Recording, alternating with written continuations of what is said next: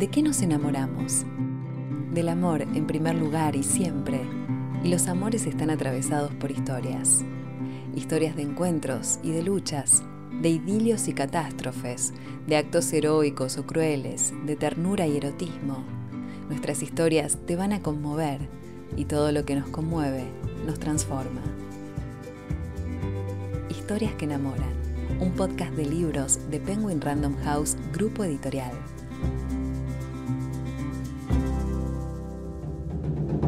Hoy te presentamos La Dama Oscura, la novela de Cristina Pérez sobre la vida de Emilia Bassano, la mujer que Shakespeare amó en secreto y lo inspiró a escribir sus obras más famosas. Ambientada en pleno siglo XVI, cuando en Inglaterra las mujeres casi no tenían derechos, no sabían leer ni escribir, Emilia Bassano Lanier, nacida en una familia de músicos y con formación intelectual de princesa, iba a enfrentar un mundo en el que hasta la reina Elizabeth I pagaba el precio de ser mujer. Emilia llegó a la corte como intérprete y compositora, pero también como amante de uno de los hombres más poderosos del reino. Fue la primera mujer en publicar un libro en la literatura inglesa, y eso la uniría con un poeta y dramaturgo que empezaba a sobresalir, William Shakespeare. En esta novela, Cristina Pérez busca unir los puntos históricos de un amor que inventó el amor y recrea un lenguaje y una atmósfera de época con un ritmo contemporáneo.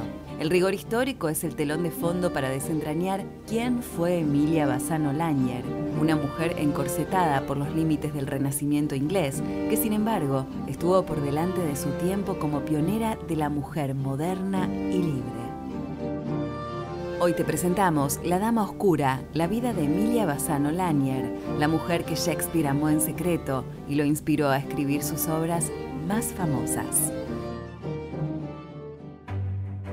Cristina Pérez es periodista y desde hace tres décadas trabaja en medios argentinos, incluyendo televisión abierta nacional, radio y gráfica. Yo llegué a la conclusión de que la escritura es una fuerza vital que incluso prescinde de mí misma y se convierte en inevitable, porque cuando tengo la necesidad de escribir una idea, ya ni siquiera soy yo. Es como, como una fuerza que me antecede y que me termina completando. Y la literatura es mi felicidad. Yo sé que si me traicionan, me hacen sufrir, si tengo un problema, si tengo un dolor, si tengo miedo, vuelvo a mi casa, tomo un libro de mi biblioteca y en una línea voy a encontrar la resurrección, la felicidad, la esperanza, simplemente la belleza.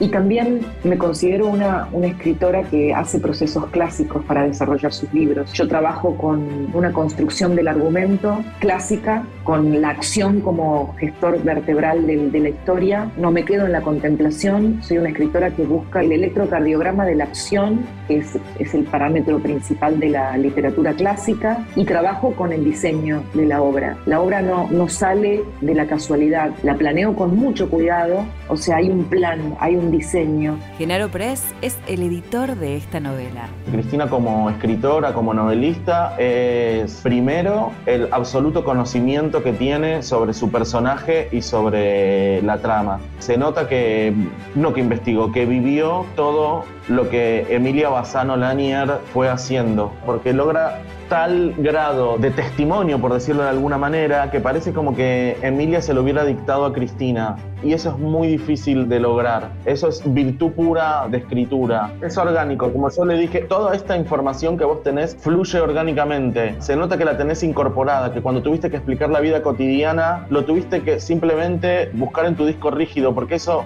vos ya lo sabías. Hace casi 20 años, Cristina Pérez conduce la edición nocturna de Telefe Noticias, el noticiero líder de la Argentina. El amor por la literatura y la lectura es fundacional de su vocación como comunicadora. La literatura influye en mi ser periodístico porque es lo que me formó. Yo no llego al periodismo con la formación periodística, sino de oficio y con los libros que he leído. Entonces, cuando escribo, yo escribo literariamente. Cuando yo escribo periodismo, tengo un ritmo literario, tengo una mirada de narrativa literaria en mis editoriales, en, la elección de las palabras, en los ejemplos. En ese sentido, no soy una periodista ni de investigación ni de datos, más bien tengo miradas editoriales de la realidad que están construidas con una con una cosmogonía personal que es de literatura, digamos. Entonces desde ahí la literatura me cruza y yo desafío a cualquiera y te digo, Shakespeare fue un gran periodista. Shakespeare reveló al poder y lo que el poder no quería que se diga de sí mismo. Shakespeare mostró que los reyes eran mortales, que eran imperfectos, que eran ruines. Como autora, publicó Cuentos Inesperados y la novela de intrigas El Jardín de los Delatores. Por alguna razón, siento que los primeros libros de, de un autor son los esbozos de lo que quiere ser, son la búsqueda de lo que quiere ser, yo tengo la suerte de, haberme sentido leída de antemano por mi editora, por Florencia Cambariere. Yo siempre le digo a ella, vos lees en mí antes que yo misma lo que yo puedo escribir. Y me dijo, empieza con cuentos. Y ahí empecé un camino de cuentos explosivos que tenían como también una relación con, con la literatura inglesa, porque construyo personajes en cuentos breves y después la novela, mi primera novela, que es mi segundo libro, El Jardín de los Delatores, es una novela futurista que transcurre en Argentina 2026. Hay dos protagonistas que son dos periodistas de investigación, uno de los cuales es asesinado. Y después tiene también una historia de amor cruzada, tiene una especie de triángulo amoroso donde se juegan lealtades y que queda como inconcluso pero claro. Y después tiene una historia de amor. Hay una mujer que es un personaje muy oscuro, muy oscuro y que sin embargo se plantea una relación de amor. A mí me atrae mucho. Yo creo que todas las personas, no importa cuán villana sea la persona, todas las personas sucumben ante el amor de alguna manera. También tiene algo shakespeariano en el nombre porque hay una, una escena que transcurre en un jardín donde el diálogo entre un padre y un hijo discurre sobre lo que hace, lo que delata la cizaña en un jardín cuando crece. La maleza delata algo que está pasando en el jardín, hay una plaga que delata la maleza. Y ahí viene el jardín de los delatores, de ese diálogo. Y ese diálogo del jardín remite a una escena de Ricardo II, que hay un jardinero con, con la esposa del rey, que bueno, el rey termina muy mal, eh, Ricardo II, pero es una de las obras poéticas más hermosas de Shakespeare, digamos. La Dama Oscura es su tercer libro. La Dama Oscura se diferencia de los libros anteriores de Cristina, es que yo siento que acá finalmente encontró su tono y su rol de escritora. Su primer libro fueron cuentos, su segundo libro fue una novela, pero acá encontró el punto de inflexión entre su pasión por, por la cultura inglesa y por la escritura. Como si la Dama Oscura hubiera llegado para, para sintetizar los, supongo que serán dos grandes amores de Cristina, que es esto, ¿no? La, la, cultura inglesa, Shakespeare y la escritura. Y todo se ha amalgamado de una manera que este libro es algo que no se puede dejar de leer. No sé, a mí me parece una obra maestra este libro. Cristina Pérez cursó estudios de historia, inglés y literatura inglesa. La literatura también la llevó a la actuación de obras de Shakespeare, y es tanto su gran conocimiento como su amor por la obra de este autor lo que la encontró con la historia que hoy te contamos. Mi encuentro con la obra de Shakespeare significa uno de los hitos de mi vida, que, me transformó. Eh, yo siempre amé estudiar idiomas y estudiar inglés particularmente, pero no tuve la suerte de que me mandaran a un colegio bilingüe de chica, la verdad no, no teníamos la condición para eso, no era tan accesible como hoy. Y empecé a estudiar inglés de grande, siempre con profesoras particulares y de grande, después de los 15. Entonces, como que mi estudio fue más errático que el de alguien que hace un programa, una currícula ordenada. Y eso me llevó a que a los treinta y pico me pusiera el desafío de hacer un, curso de, escritura creativa en una escuela de Oxford en Boston.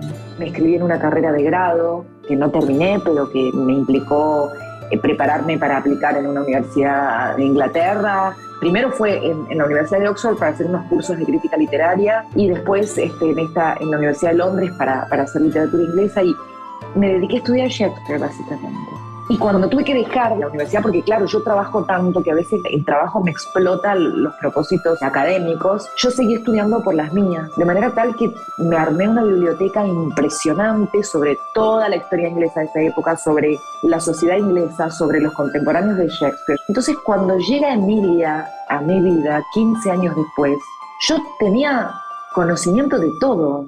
O sea, no necesitaba ponerme a investigar la época y no necesitaba eh, leer material biográfico de Shakespeare porque tengo leídas todas las biografías que existen. Entonces lo único que tenía que hacer era tratar de sentir cómo podían conectarse las piezas. La Dama Oscura tiene como protagonista a Emilia Bassano, una mujer cuya historia Cristina Pérez reconstruye desde su infancia. Para poder llegar verdaderamente a, esta mujer, yo sabía que tenía que recorrer sus orígenes incluso desde su propia prehistoria, las geografías del escape de su familia judía y su marca por la persecución, el amor por el arte un contexto liberal absolutamente vanguardista como era Venecia.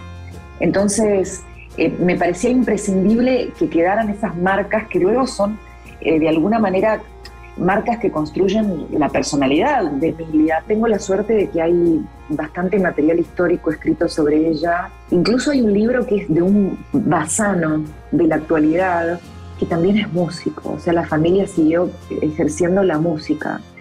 Entonces hay, hay bastante material, pero acá hay una salvedad. Las cartas que yo utilizo para que ellos se encuentren son de ficción, son mías, lo que, lo que es real son los sonetos de Shakespeare. Yo busqué un vehículo, un vehículo shakespeariano para la, para la seducción de ellos. A ver, hay un autor que dice que el amor de Emilia y Shakespeare inventó el amor romántico.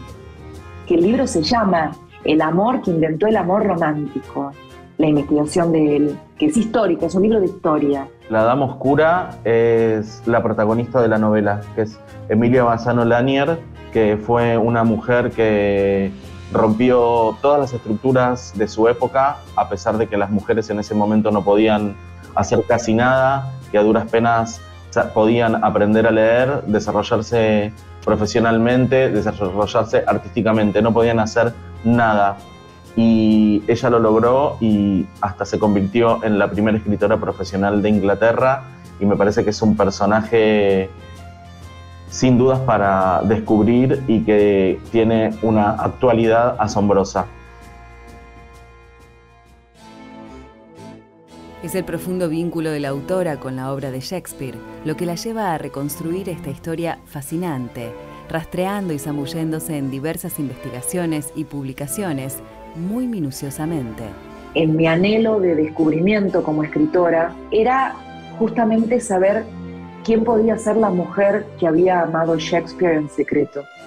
Lo que yo no sabía es dónde podía llevarme esta búsqueda, porque ha sido una pregunta que se la han hecho por siglos en, quienes investigan eh, los sonetos de Shakespeare, que son sus piezas biográficas, y hay varias hipótesis, pero esta es la hipótesis más fuerte lo que pasa es que como si sobre la vida de Shakespeare tenemos muchos elementos no concluyentes porque se nos escapa biográficamente por los, documentos históricos que existen, imagínate con esta mujer que él nombra crípticamente en sus sonetos como Dama Oscura. Y yo quería saber quién era la Dama Oscura. Y cuando llegué a una anotación al pie en un libro que nombra a Emilia como la candidata más fuerte a hacerlo, dije, voy a tratar de ir por la verdad que haya detrás de este nombre.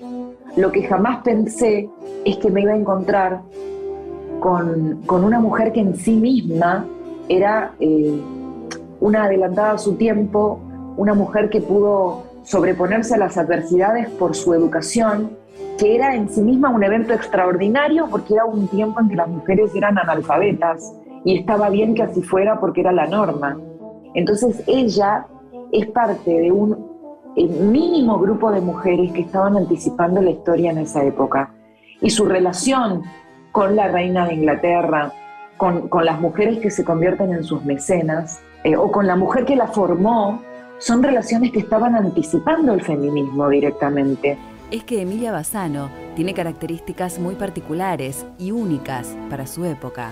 Emilia no es una heroína rosa. Emilia es una mujer que toma decisiones pragmáticas, que es libre, es brutalmente libre, radicalmente libre, y que se fundamenta o que se basa en, su, su educación, en su formación y en su inteligencia para abrirse camino, sin que su género, sin que su sexualidad sean un impedimento, sino, en todo caso, instrumentos de ella o situaciones que supera con estoicismo porque no le queda otra. Emilia es una compositora y una intérprete musical. Lo que yo no sabía cuando empecé a escribir esta historia es que me iba a encontrar con la música como marca renacentista y artística de los monarcas de Inglaterra. Yo no sabía que Enrique VIII tenía como pasión suprema la música, que era un compositor que, que buscó hacer de, su corte musical y de su cámara musical la, mejor de Inglaterra. Tampoco sabía que la reina de Inglaterra, Elizabeth I, había hecho de la interpretación de la laúd una mezcla de símbolos de poder, de placer y de resistencia, y que en la historia es el papá de Emilia quien le enseña a tocar el laúd a la reina de lo cual existen hasta los recibos del pago que él recibió en aquel momento. Con lo cual esto para mí fue un hallazgo, pero sumado a algo que pocos conocen, que es determinante y hermoso, y es que la cosmogonía, la visión del cosmos de la era Tudor, del siglo XVI inglés, estaba basada en la idea de la música de las esferas se pensaba que en las órbitas de las esferas celestes del, cosmos, del universo, se ejecutaba una especie de armonía que luego se trasladaba a lo que ellos le llamaban la gran cadena del ser. La gran cadena del ser era la jerarquía eh, eh, o la armonía entre las personas, que a su vez representaba un orden, y ese orden estaba regido por el monarca. Entonces había una especie de metáfora entre esa idea del orden cósmico como un orden musical con el hecho de que, de que una reina pudiera también ejecutar la música. Era como una especie de eh, concepto de poder.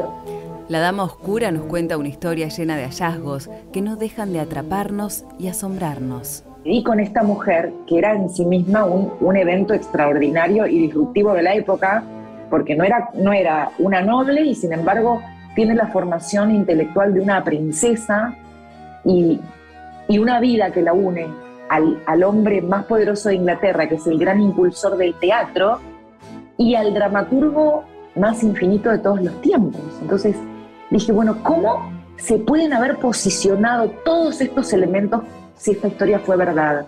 Y agrego algo que es, muy fuerte, hay una de las investigaciones, por supuesto son investigaciones disputadas, sobre todo esta, que considera que Emilia es coautora de toda la obra de Shakespeare, o por lo menos de gran parte. En mi libro la pongo a ella como fuente de inspiración y coautora de algunas obras, sobre todo de las novelas italianas, porque de hecho hay información acerca de que la familia de Emilia trae libros, novelas italianas, que era un género en sí mismo, para salvarlas de que las tome la Inquisición cuando ellos estaban allá. Las traen cuando ellos son contratados por Enrique VIII o sea, eso existía. Mi primer amor con esta historia fue tratar de descubrir cómo fue el amor entre ellos, de llevar el amor a un punto de, encarnadura, de credibilidad, que fuera una historia de amor romántico. Yo quería que, el que lee los capítulos del amor entre ellos llore de amor, sienta amor, anhele amor. Para mí eso era como un objetivo primordial, llegar al núcleo del amor.